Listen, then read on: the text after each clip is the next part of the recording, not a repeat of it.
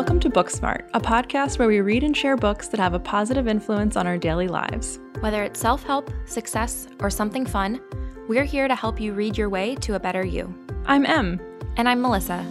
And this week we're reading Atomic Habits An Easy and Proven Way to Build Good Habits and Break Bad Ones by James Clear.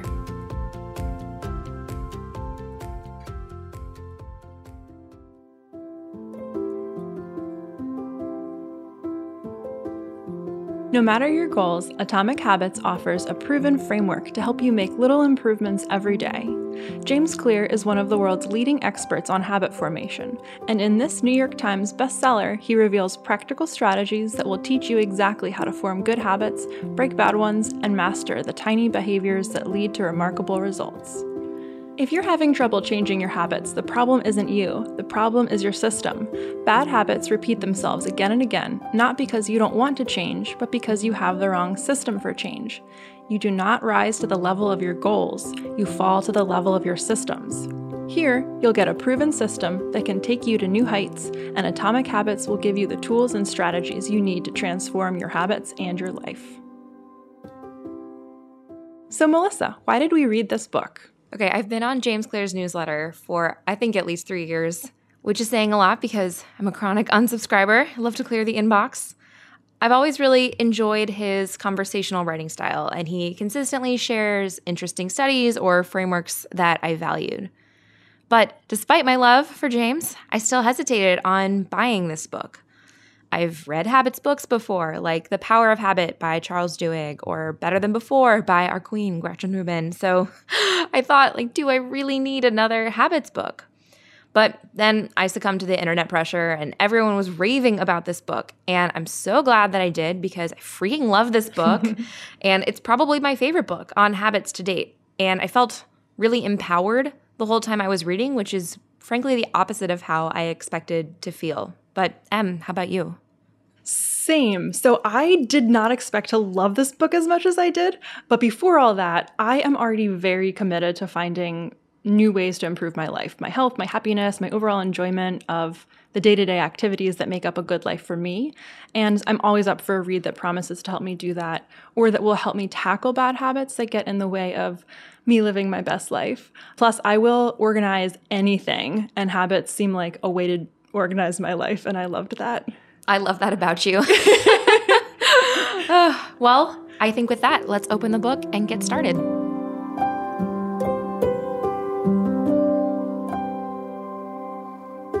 All right, so let's start with the fundamentals.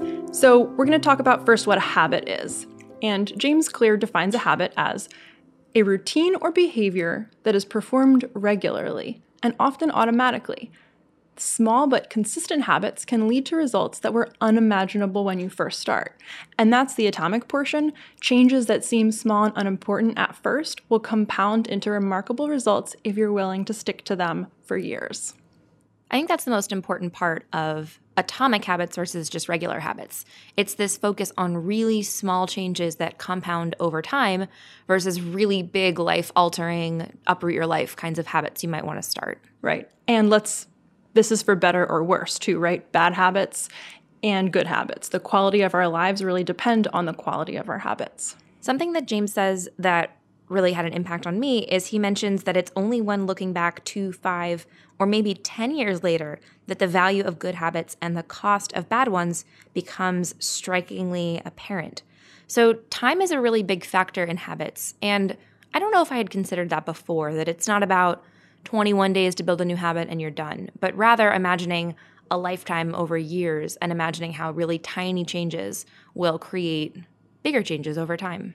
Right. We so often fixate on what you were saying before about this big thing we have to do, but somebody doesn't write a book by quitting their job and getting it all done in three months. I guess some people do that, mm-hmm. but often it is done by waking up every morning and just setting aside an hour and doing that day in and day out. Right. And how many of us know somebody who tried to start a new diet and really stuck to it for 30 days and then went back to exactly what they were doing before. Even though they successfully did stick to that habit, unless it's a lifelong change, it's going to end up being meaningless in the long run. Something that I really liked about this phrase, this compounding interest, is that it's not additive. In other words, it's not that you read a book and that's great. You read two books, now you've read two books. It's also the fact that every book you read not only teaches you something new, but it also introduces new ways for you to think about old ideas from the past. So it's not as easy as just counting things up. It really does build and compound over time, which I loved. Yeah, there's also some really cool math, which I never math. thought I would say. No, I love math. Bring it on. so, so James Clear figured out that, and this is potentially just math that anybody could do. I don't know. He says if you can get 1% better each day for one year, you'll end up 37 times better by the time you're done. And then the reverse is also true. 1% worse each day puts you at zero level at the end of that year. So that's how compounding works, both positively and negatively. That's just in the course of one year. Yeah. That's insane. Yeah. 37 times better. Which I think is such an interesting perspective because 1% changes every day feel like nothing. Yeah. Almost so insignificant that it's easy to pass them up. I know for me at least, it's really tough to change something in the moment in both directions. Like it makes it hard to justify not eating more ice cream because I can't feel the bad impact immediately, or not going to the gym, even if you go, you don't immediately feel healthier. Mm-hmm. So it's really tough for me, at least in the moment, to make these 1% improvements because I'm not seeing that 37 times reward. Yeah, we have to keep that math in mind because that's really the premise of this book, right? That breakthrough moments, that big reward, those outcomes we really want happen after the result of many, many previous actions. So how do we get to that breakthrough moment? What how do we put our eyes on the prize? And I love what James Clear said in this book about you need to forget about the goal, you need to forget about that breakthrough moment. You actually need to focus on your systems instead. This was maybe the biggest aha for this book compared to other habits books that I've read, where he's really thinking about the system. And he actually pointed out three problems with focusing on the goal instead of the system that really clicked for me. So, problem number one is that winners and losers have the same goal. So, for example, every Olympian wants to win gold.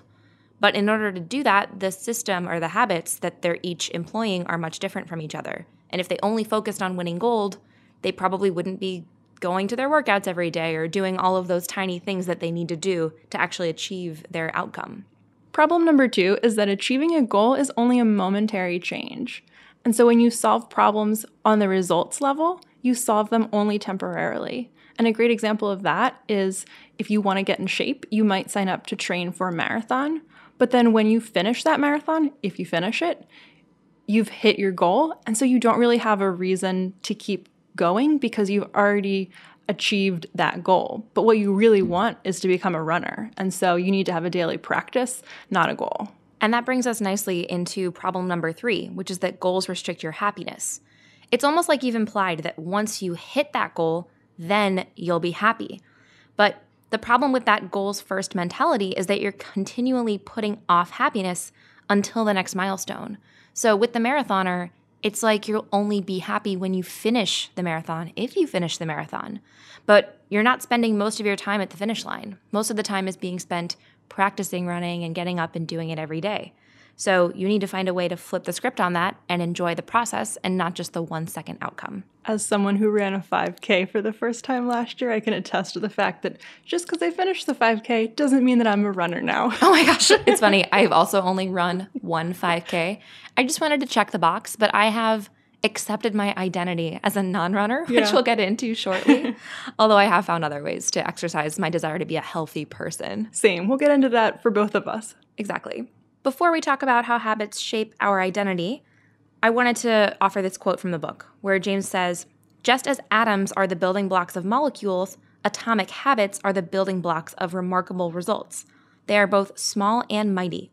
This is the meaning of the phrase atomic habits, a regular practice or routine that is not only small and easy to do, but also the source of incredible power, a component of the system of compound growth. I love it. Let's build small but mighty habits. Small but mighty, just like us and our little podcast. All right, let's talk about how our habits shape our identity. This is another section that I thought really set this book apart from other habits books that I've read. One of the things I love that James said in this chapter was that changing habits is hard because we do two things wrong. First, we try to change the wrong thing, and two, the wrong way. And he broke this down into the example of an onion. If you think about an onion, there are three levels of change. So there are three layers to that onion.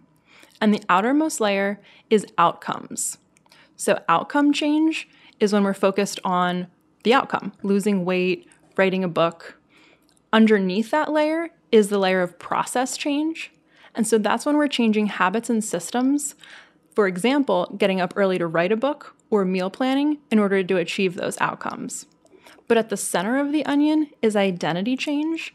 And this is where changing your beliefs and your worldview, your self image, your judgments about yourself and others help you to work outward to both the process and the outcomes that you want to achieve. Let's give an example of the difference by using somebody who's trying to quit smoking.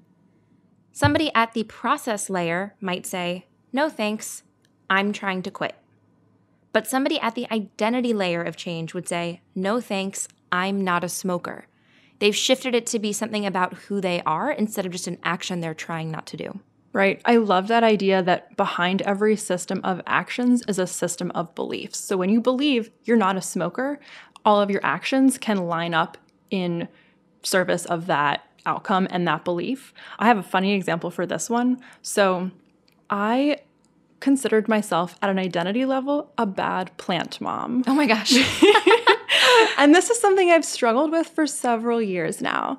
And so the outcome that I want here is that like I want my plants to be healthy, but I can't change it because I have this belief that I'm a bad plant mom, that mm-hmm. I can't get it together, I never remember. My plants annoy me because they're wilting, so I don't want to water them. Like it is, it's sad. It's really sad. And so this book like this was my first aha moment.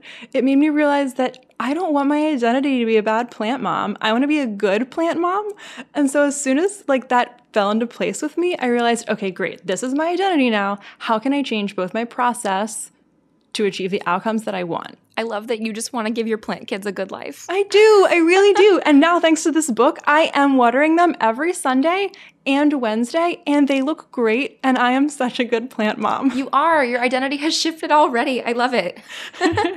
Another way to think about this is that improvements are only temporary until they become part of who you are. So the goal isn't to read one book, your goal is to become a reader. It's not to learn an instrument, but to become a musician. And so, on the flip side, like Em was talking about, you have certain stories maybe you've told yourself for years about who you are not. Like, I'm not a morning person. I'm always late. I'm not good with tech. I'm a bad plant mom. We have both stories that are the positive and the negative, not, not good or bad, but just affirmative or non affirming ways that we see ourselves. And they really are tied to the habits. Right. Right. They influence the actions that we take that push us in one direction or the other. Mm-hmm. I like that James said, first, just decide the type of person you want to be, and two, start to prove it to yourself with small wins. Those small wins, I think, are so important. Like you said about your plants, you're taking these small actions, you're building up a database of proof that Em is a great plant mom because you see yourself taking really small actions to build that identity. I have another internet quote that I love. I don't know who to attribute this to, but this came up for me when I was trying to be healthy. That was an identity that I wanted to have. And especially right after college years ago, I think it's safe to say college is not the healthiest time mm. of life for many of us, but I wanted to change things. And so as I was looking into how I could do new things in my fitness routine or eat in healthier ways, also inspired by my chintzy New York budget. Um, but this quote said, One salad won't make you healthy, just like one hamburger won't make you fat.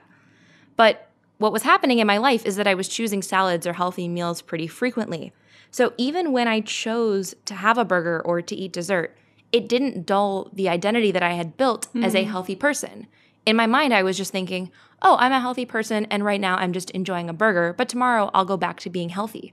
So the overwhelming data supported my belief that I was a healthy eater, even if I divulged from that now and again. I love that. That sort of hits home what James says about the more pride you have in your identity, the more motivated you will be to try to maintain it.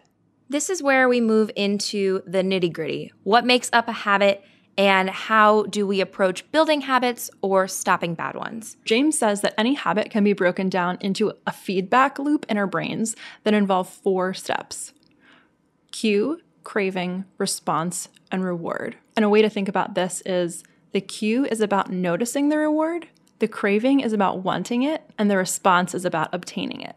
Something that I like about how James sets up the habit loop that I hadn't seen before is that he introduces the craving, the feeling. So often I've seen cue, response, reward. But what I like about this is now that there's a clear problem phase where something happens in your environment that triggers a feeling, a craving, and then the solution phase has a clear action that triggers another feeling, the reward. So to me, this framework made a lot of sense. And to help out listeners, here's an example. Let's say that the cue is that your phone buzzes. You know what that means already listening, right?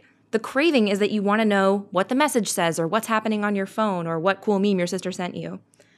Your response is then to grab the phone so that you can read the text. And then your reward is that you satisfied the craving to read the message and see the hilarious dog meme from my sisters. And now what you've really done is you've associated grabbing your phone with the phone buzzing. So again, the cue was the buzz, and the response was that you grabbed it. And I often don't think about picking up my phone. It just kind of happens on autopilot. And I think it's because I've associated it with good feelings, whether it's a text from my sister or maybe a dopamine hit from Instagram or lack of dopamine from Instagram, which we'll talk about later. But in any case, you're avoiding doing something else. Maybe you're relieving stress. Maybe you want to feel good. There's a definite cue, craving, response, reward, habit loop just by picking up a phone. Yeah, I think we can all really relate to this one.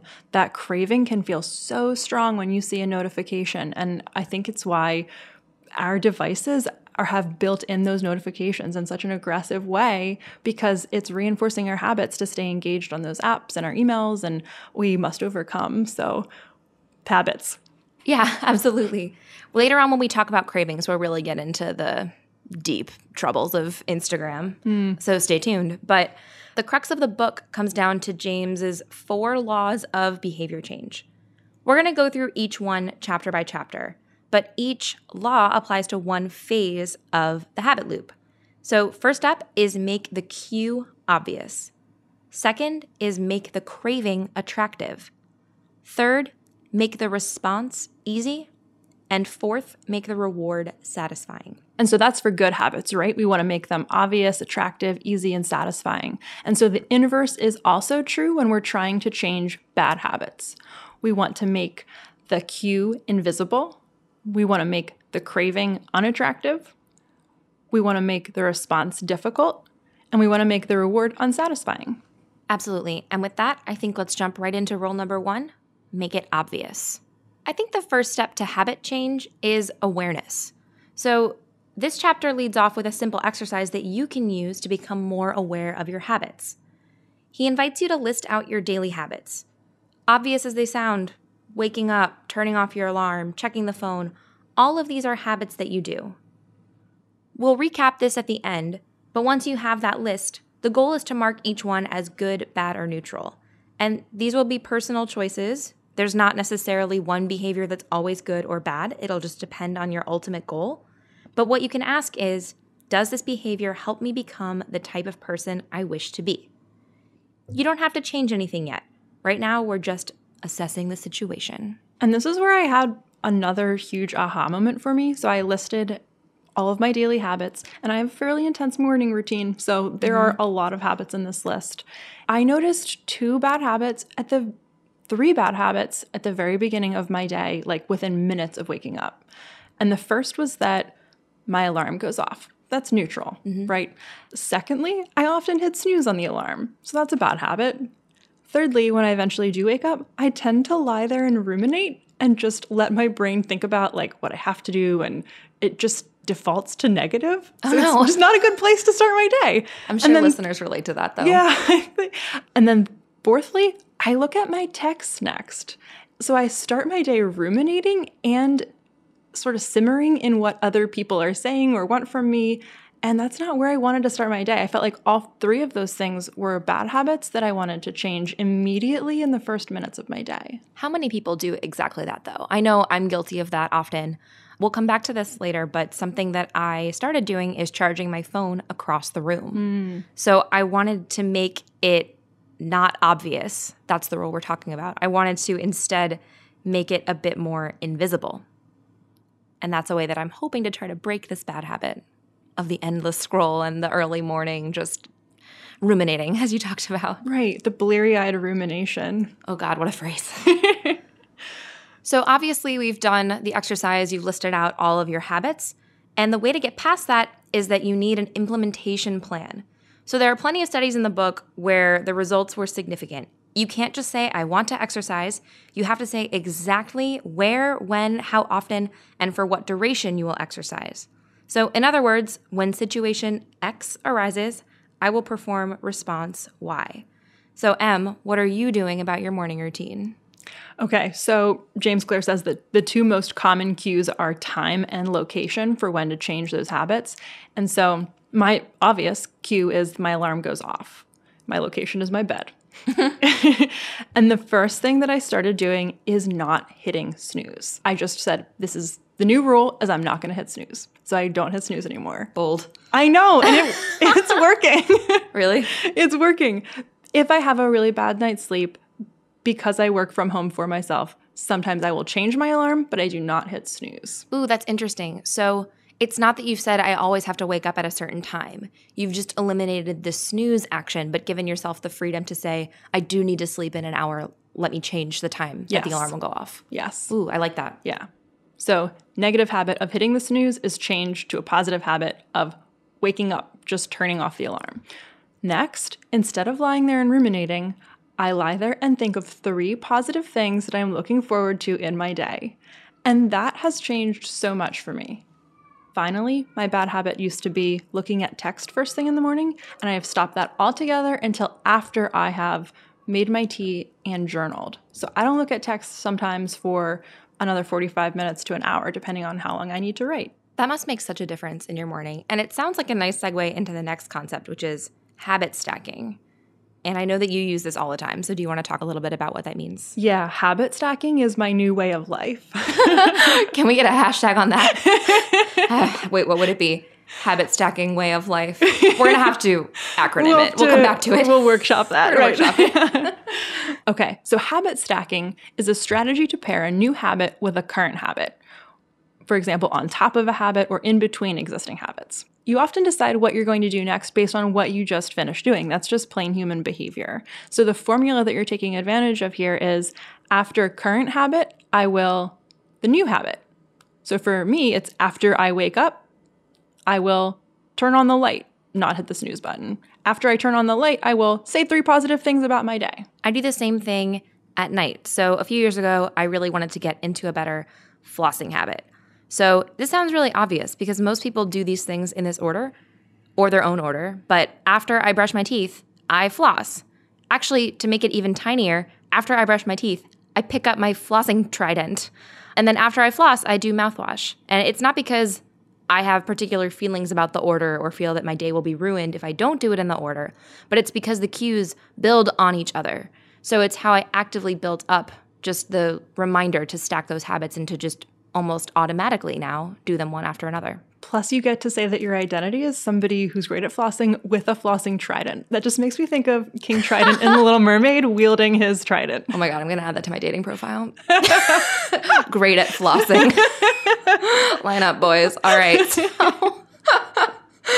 Another thing I thought was worth mentioning is that he says habits like read more or eat better are worthy causes, but the goals don't provide instruction on how or when to act. So you need to be more specific. If you want to become a reader, when will you read? For how long? You could even get more specific and say, where in your house are you going to read? Do you have a chair that you love and maybe in the mornings you're going to read for an hour in the chair? Or maybe when you make your bed in the morning, you'll put a book there for you to find it at night. Just getting really, really specific about the actions you're going to take. Right. Cues should be highly specific and immediately actionable. And you should also consider where you're most likely to be successful with the same frequency. So, for example, if it's something you need to do every day, don't stack it on something that only happens on Mondays. Well said. That segues nicely into the next concept, where he says motivation is overrated, environment often matters more. Often our environments make it really easy to not do certain things because we don't have a cue.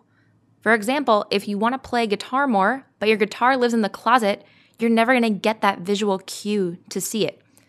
Same thing if your bookshelf is hidden in a guest room or if your meds are hidden in a drawer. So, to make things more obvious, you need to make it more visible. I love this that you don't have to be the victim of your environment, you can be the architect of it. So you can sprinkle triggers around your home. So, for example, I've mentioned that I journal every morning. So now I just leave my journal on the ottoman by my couch. I want to take my vitamins every day, so I put them right in front of the plates that I always use at lunchtime. Perfect.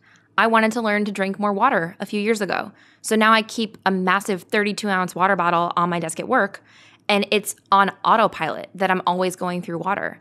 But I've noticed sometimes on the weekend when I'm just around my apartment or if I don't have a water bottle nearby, I'm not drinking water because my cue is now invisible to me. So it really does make a difference. Before we move on, every law can be flipped. So if you want to build a good habit, you want to make it obvious. But if you want to cut bad habits off at the source, you want to reduce your exposure to the cue. You want to make it invisible.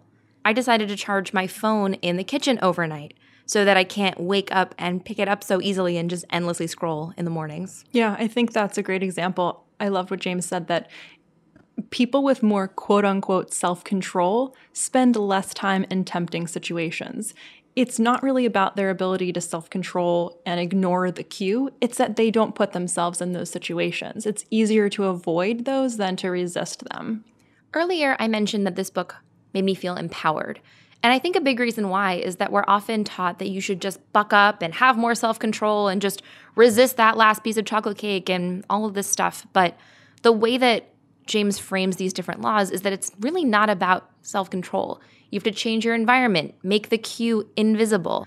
That's much better in terms of how you spend your energy than it would be for you to just try to magically summon this self control thing. Right. It makes us feel more powerful, even though we're spending less energy. Absolutely. So, section two is the second law of behavior change, which is to make it attractive. And this is the idea that it's the anticipation of the reward that gets us to take action. And so we want to make that attractive. What I loved is that he points out that dopamine is released not only when you experience pleasure, but also, like you said, in the anticipation of it. So, gambling addicts have a dopamine spike right before they place a bet. Whenever you predict that that opportunity is going to be rewarding, your levels of dopamine go up.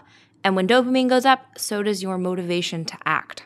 Yeah, I love that example about gambling addicts experiencing it before they place the bet, not when they win. And it's also interesting to think about that every behavior associated with being highly habit forming bad habit forming, drugs, smoking, junk food, checking social media, they're all associated with higher levels of dopamine. Which is fascinating. I had never thought about that before. Yeah. Also, in this chapter, he talks about temptation bundling. So, earlier we mentioned habit stacking, and this is a similar concept where you want to combine something you want to do with something you actually desire. So, as an example, after you clear your inbox, you get to watch The Great British Bake Off on mm. Netflix. The hope is that in time, you'll learn that clearing your inbox has a positive association because now you're anticipating the reward of Netflix and Mary Berry and all of the delights of the Great British Bake Off. and so, hopefully, in time, those two things will be associated and you will feel positively about your inbox clearing, not just about Netflix. Right. An example that I've been using in my daily life is that so I'm using the formula here of bundling habit stacking, the habits that I already have, with the temptation of the habit that I want to do. So the formula there is after current habit, I will do the habit I need. And then after doing the habit I need, I will get to do the habit that I want.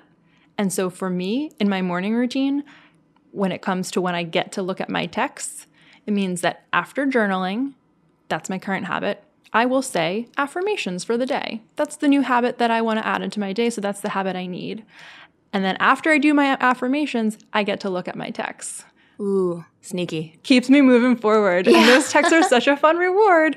And because I have that fun reward coming, the craving to do my affirmations, it's sort of built in there. It's all attractive because it's in that delicious bundle.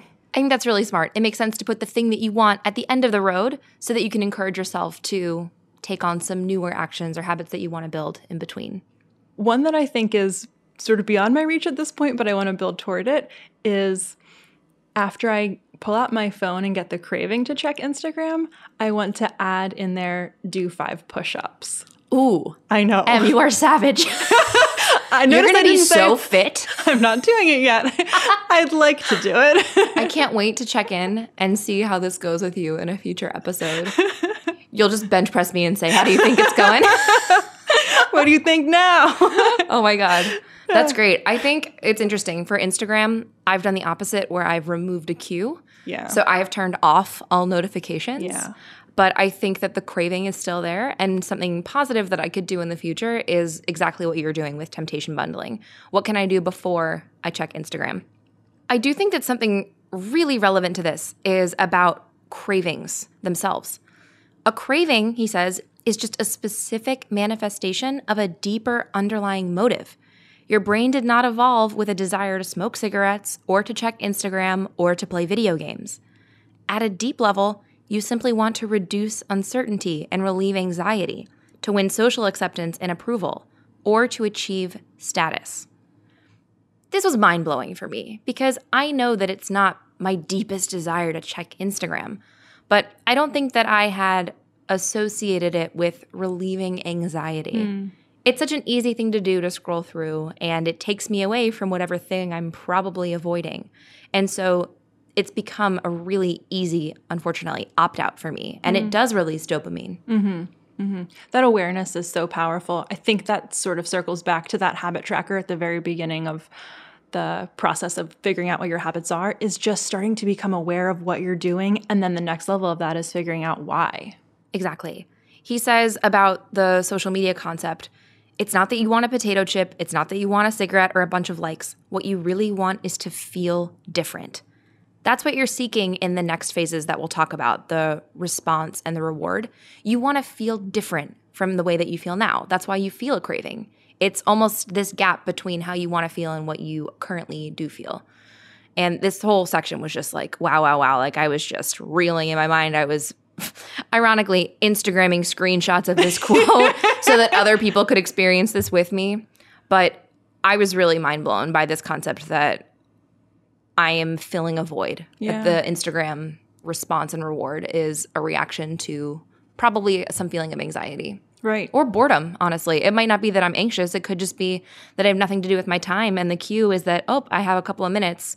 Let me reward myself by picking up my phone. Yeah. And if it is a more negative connotation, then you get to decide what habits you want to build that fulfill that in a positive way. Before we move into number three, make it easy, we're going to take a quick break. Today's show is brought to you by Audible. Audible is offering our listeners a free audiobook with a 30-day trial membership. Just go to audibletrial.com slash booksmart and browse the unmatched selection of audio programs. Download a title free and start listening. It's that easy. Go to audibletrial.com slash booksmart to get started today. Why Audible? Audible content includes an unmatched selection of audiobooks, original audio shows, news, comedy, and more from the leading audiobook publishers, broadcasters, and entertainers. Of course, we recommend you use your free trial to check out Atomic Habits, but you can choose any book you'd like. To download your free audiobook today, go to audibletrial.com slash booksmart. Again, that's audibletrial.com slash booksmart for your free audiobook. Now that we're back, it's on to number three make it easy. A big part of this chapter focuses on the question many of you might have, which is how long does it take to build a new habit? It's not really about time, which is a little unsatisfying, but rather it's about frequency. So, the way that I like to think about this is that there's nothing magical about the way that time is passing, it's about reps. So, he says the most effective form of learning is practice, not just planning. And Em, do you want to get a little more into that? Yeah, that's that's key to focus on practice not planning because I think it's so easy for us to focus on the planning portion. It can feel like we're making very productive headway by strategizing and learning and researching and what we're not doing actually is practicing the behavior, the action that puts us in motion to build the habit. And you and I are both planners. So yeah. I would say we are both action takers. Like, hello, Yeah. look at us recording right Yeah. now. But it's tough because, like you said, planning does feel like an action. It Feels so good. It feels so good to plan, but what we want to challenge you to do instead is to practice, to actually do. So instead of building the tracker, instead of getting your bullet journal, instead of getting your planner, instead Play the instrument, read the book, mark something off, take the action, and then do it again and again. A way that I think is really fun to illustrate this concept is um, neuropsychologist Donald Hebb. He created Hebb's Law in 1949 when he discovered that neurons that fire together wire together. Oh my God. Adorable. Our brains want these habits to happen. We want to be practicing because when neurons that fire together, they wire together. And so when we put in those reps, that's the most critical step to encode that new habit. I love that. I think it's both memorable and a good reminder that it's all about just continuing to do something. Yep. It's not about doing it once. That's a big theme of the book. You got to do it again and again. Yep. He also mentioned something called the law of least effort. So if you look at any behavior that fills up a lot of your life, you'll see that you can probably do it with very low levels of motivation. Scrolling on your phone, checking your email, watching TV, they take up so much of our time because you can do it with almost no effort at all. They are to quote him, remarkably convenient. and as I was prepping for this episode, I was literally withholding from turning on the TV because I could tell I was just itching to do it because it was the easier choice, not because I needed to really watch anything urgently. But then I used temptation bundling to get me through prepping for this episode, where after I wrote out my notes, then I got to watch The Great British Bake Off. It's I so delightful. I did the same thing, not with GBBO. but- Everyone should watch. and I think it's worth pointing out here that, again, we're humans. We do this. This is okay. We just naturally gravitate toward actions of least effort. We want to conserve energy. It's just part of how we work. And we're all a little lazy. It's that's okay. It's just the key is to figure out how to leverage who we are as humans to create habits that work for us. Exactly. And in a future episode, upcoming episode five, we'll talk more about reframing. But a way that I would reframe laziness is just efficiency. We are all very efficient. And something that James mentions in this chapter is that you can stop procrastinating by using something called the two minute rule. So, speaking of efficiency, I think it's really easy to look at big habits like I want to do 30 minutes of yoga or I want to read before bed each night. And you can imagine those each take a bit of time. Instead, what he's challenging us to do is to break down those new habits into something you can do in less than two minutes. So it's not about doing 30 minutes of yoga, it's take out my yoga mat. It's not read before bed each night, it's read one page. You want to make it as easy as possible to start, and then the truth is, you'll often continue.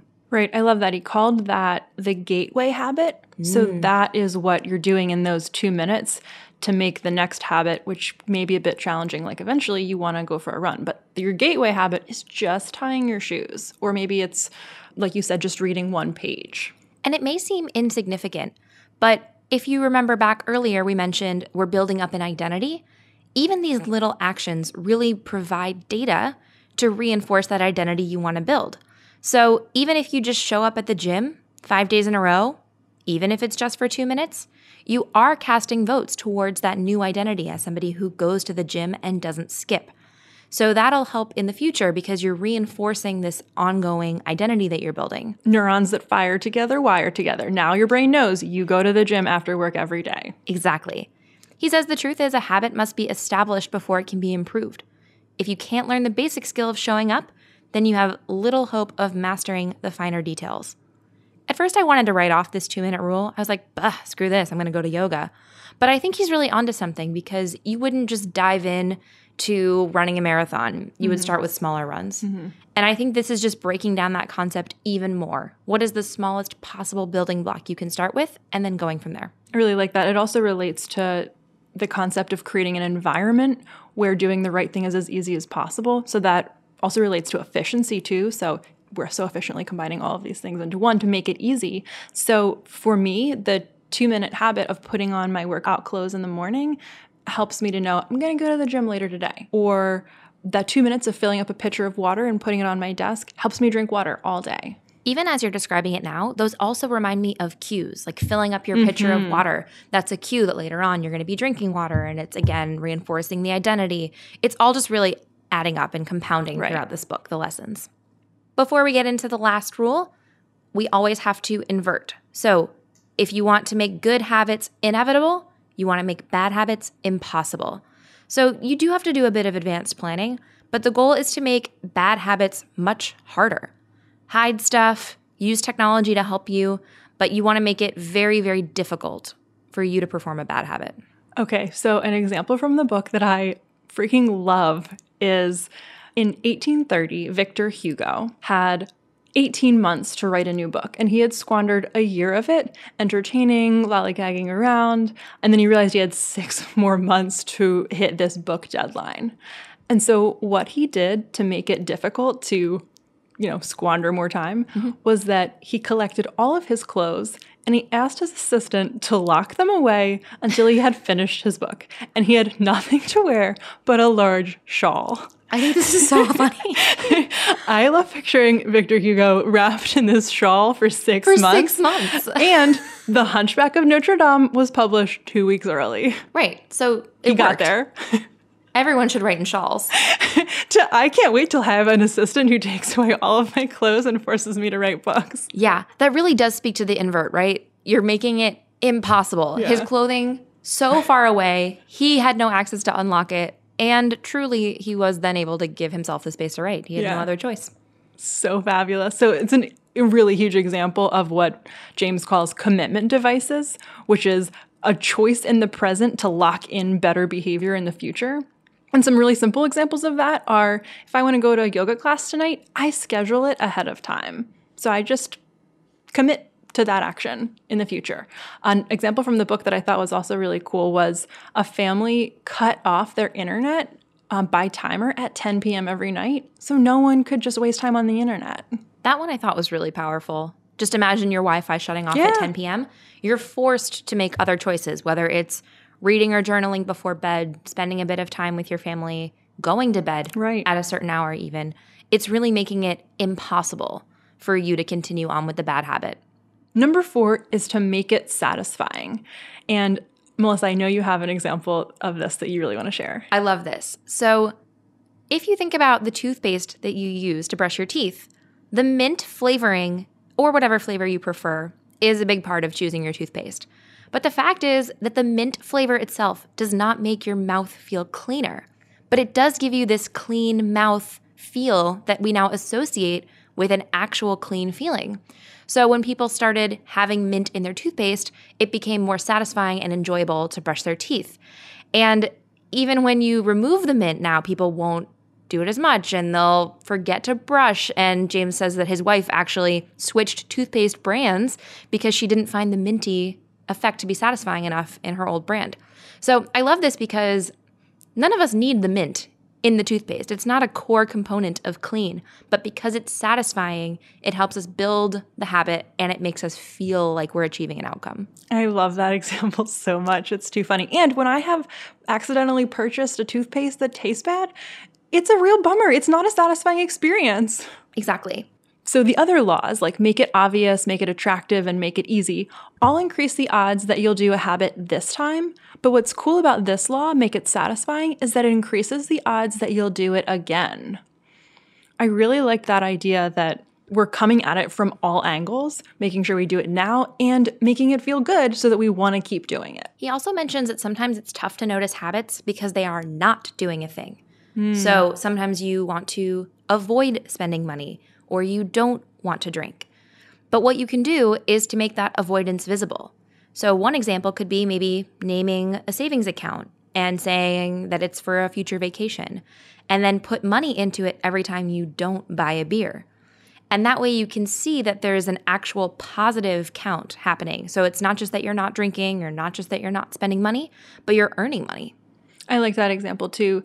Another one that he shared was if you want financial freedom, so you're not spending money because you're saving for this bigger goal, you're not going out to eat, but instead you can reward yourself with something that feels like free and luxurious because what you want is financial freedom. And so the examples he gave or take a bath or take a leisurely walk or luxuriate in a show that you love. Like just experience how great it feels to do things that you love that don't necessarily cost any money. I think this part is so important because in order for a habit to stick, there has to be a reward. You have to ultimately get the feeling that changes the craving, the gap. And so if you're missing this, the habit is probably unlikely to stick. Yeah, we have to be really careful about this because our brains prioritize immediate rewards over delayed rewards. And so when our big goal is like saving money for maybe a trip or just financial freedom, we still need to do things that feel good now in the moment so that we get some kind of immediate reward. Mm-hmm. Another huge aha for me in this chapter was his advice about how to stick with good habits every day. He says, never miss twice. Mm-hmm. In other words, missing once is an accident, but missing twice is the start of a new habit, which was mind blowing to read. Um, he basically says if he misses one day of something like working out, he just tries to get back into it as quickly as possible. So maybe he'll even eat an entire pizza, but he'll follow it up with a healthy meal. And he knows he can't be perfect, but he can avoid the second lapse. I mean, I know it sounds kind of obvious, but this was a really new way of thinking because I think in the past I've let perfectionism get to me, where if you miss one thing, screw it, it's done. But instead of focusing on the first time you break something, if you focus instead on making sure it doesn't stay broken twice, I found that to be really empowering. Yeah. Also, the idea related to perfectionism that if you are going to miss a couple times, you feel like you need to just jump right back in with like the best that you can be. And instead, it's better to just do two five minute workouts two days than it is to skip a couple days and then feel like you need to go all in with this insane workout several days later. It's better to just show up. Exactly. He says you don't realize how valuable it is to just show up on your bad or busy days. Lost days hurt you more than successful days help you. It really is about just building up that identity. Again, it's gathering data on you being the type of person who blank, who goes to the gym, who goes on a run, who meets up with friends, whatever it is. And one more part of this conversation, he says, too often we fall into an all or nothing cycle with our habits. The problem is not slipping up. The problem is thinking that if you can't do something perfectly, then you shouldn't do it at all. And Em, that's exactly what you're saying. Yeah. It's like throwing out everything if you can't do it Right. 100% all the way. Right. And this was, I think, a really healthy reminder for me and something I know I'm going to continue to think on in the future. Same, yeah. Another thing I love from this section is that we can use a habit tracker as a simple way to measure and make more satisfying our daily habits by just providing clear evidence of that progress. So even if it is the day that we show up for a workout and only do 5 minutes, it still gets the same check mark on the calendar as a workout that was an hour the day before. Something I've noticed about myself is that there are a ton of habit tracking apps, and I mm. think that those are really great for a lot of people. And there is one called Done that I like that's free that we can link in the show notes. But the most successful tracker I did was something I put up on the wall near my keyboard. I wanted to practice every day for a month, and I had a visual. And something was much more satisfying about seeing it, but also thinking back earlier to the cue, make it obvious, make it visible. I think it helped that I could see it. It's almost like seeing the tracking device was the cue for me to practice because I wanted the reward of checking something off. It made it more satisfying. Yeah, I totally relate to that having a physical object. For the past several years, I've inadvertently been doing this because I had a small calendar that I call my social calendar. Mm-hmm. And so it is just for me to see when I've had a bit of a gap in seeing friends. As an introvert and, you know, things get busy work-wise, I tend to sometimes not make plans and hermit a little bit. And so it started out as just a way for me to see like every other day I want to be doing something fun at night. And so I had this small calendar that just simply had those plans on it so that I could see visually whether or not I was doing something.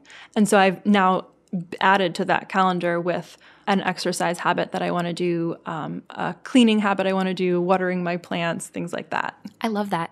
I think it's so cool that you get the visual because, again, thinking back to tying things to an identity, you have a data log Yeah. of all the times that you were social. So even when you want to tell yourself, oh, I'm an introvert, maybe I don't see friends or socialize, you actually have proof in the other direction. You can convince yourself that you do see friends because you've got a visual device that shows you. Yeah. There's one more part of this chapter that we won't get too far into, where he recommends including an accountability partner. He says that that can create an immediate cost to inaction because we care about what others think, and obviously we don't want to ditch our friend. And knowing that someone else is watching can be a powerful motivator. But that said, in episode one, The Four Tendencies, we actually discovered that accountability partners are only helpful for certain people. So if you want to learn more about that, you can go back to episode one at booksmartpodcast.com slash one. Okay, so before we wrap, we're going to go over some of the advanced tactics that James includes in the book. The first one is to think about when genes matter, we're talking about your genetics, and when they don't. And James just says, choose the right field of competition for you. Align your habits to your natural abilities. Sometimes our genes just can't be changed easily. So just work in favorable circumstances that fit with your personality. Exactly. You don't have to apologize for the differences or feel guilty about them, but you do have to work with them. You can't fight genetics. And something I loved in this section is that he says when you can't win by being better, you can win by being different. Yeah. By combining your skills, you reduce the level of competition, which makes it easier to stand out. So it might just be that you're good at a few things, and it's the combination that really sets you apart from a lot of people. I think a good example of this is the creator of Dilbert.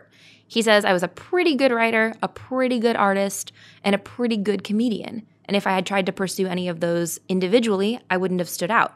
But the fact that he was at the intersection of all three was really unique. That's a great example, yeah. Another tactic from this section is called the Goldilocks rule. So he asks, how do we design habits that pull us in rather than habits that fade away? And scientists have been studying this for years. And although it's still a little bit murky, one of the very consistent findings is that you have to find this just manageable difficulty level. So the Goldilocks rule is that you have to find a just challenging enough point to keep you interested and to keep you motivated, but it can't be too hard, just like it can't be too easy because you'll get bored. Right. I love that he said the greatest threat to success is not failure, but boredom. That's why we need that little bit of challenge. Um, and he talks about getting into a flow state. So when we're working on a habit that maybe is related to when we feel that um, sense of creative or energetic flow, it tends to be just 4% beyond your current ability in terms of its challenge. And that brings us to the conclusion. So to recap the four laws of behavioral change, make the cue obvious, make the craving attractive, make the response easy, and make the reward satisfying. And on the flip side, to change bad habits, make the cue invisible, make the craving unattractive, make the response difficult, and make the reward unsatisfying. And here's what it comes down to small habits don't add up, they compound. The secret to getting results that last is to never stop making improvements. It's remarkable what you can build if you just don't stop.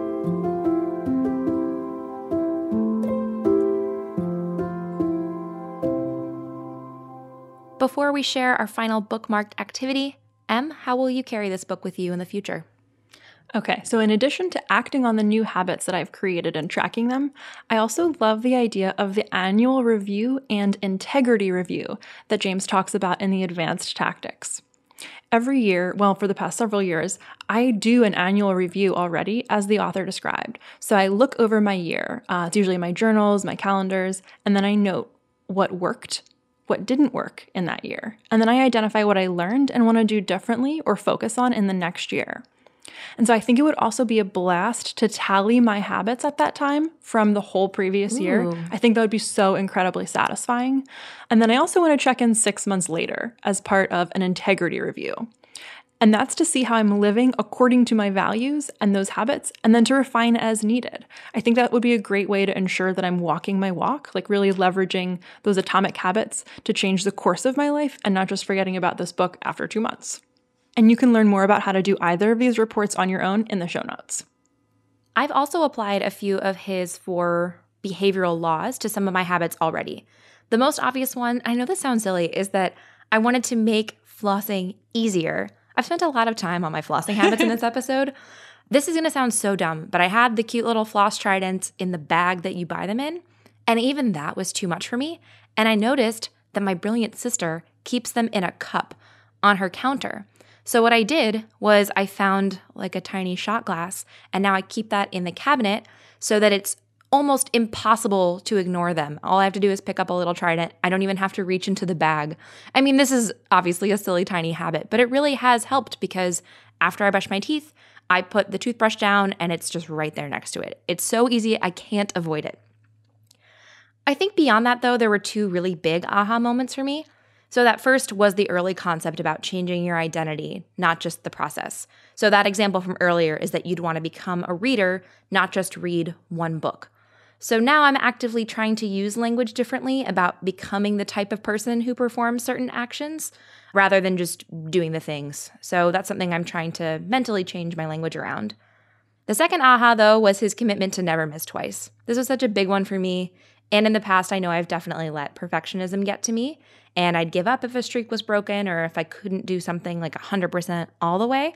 So instead, now I want to focus on not missing the second day versus assuming I would never miss at all. And I'm hoping that'll help me stay on track with new habits I want to create or break.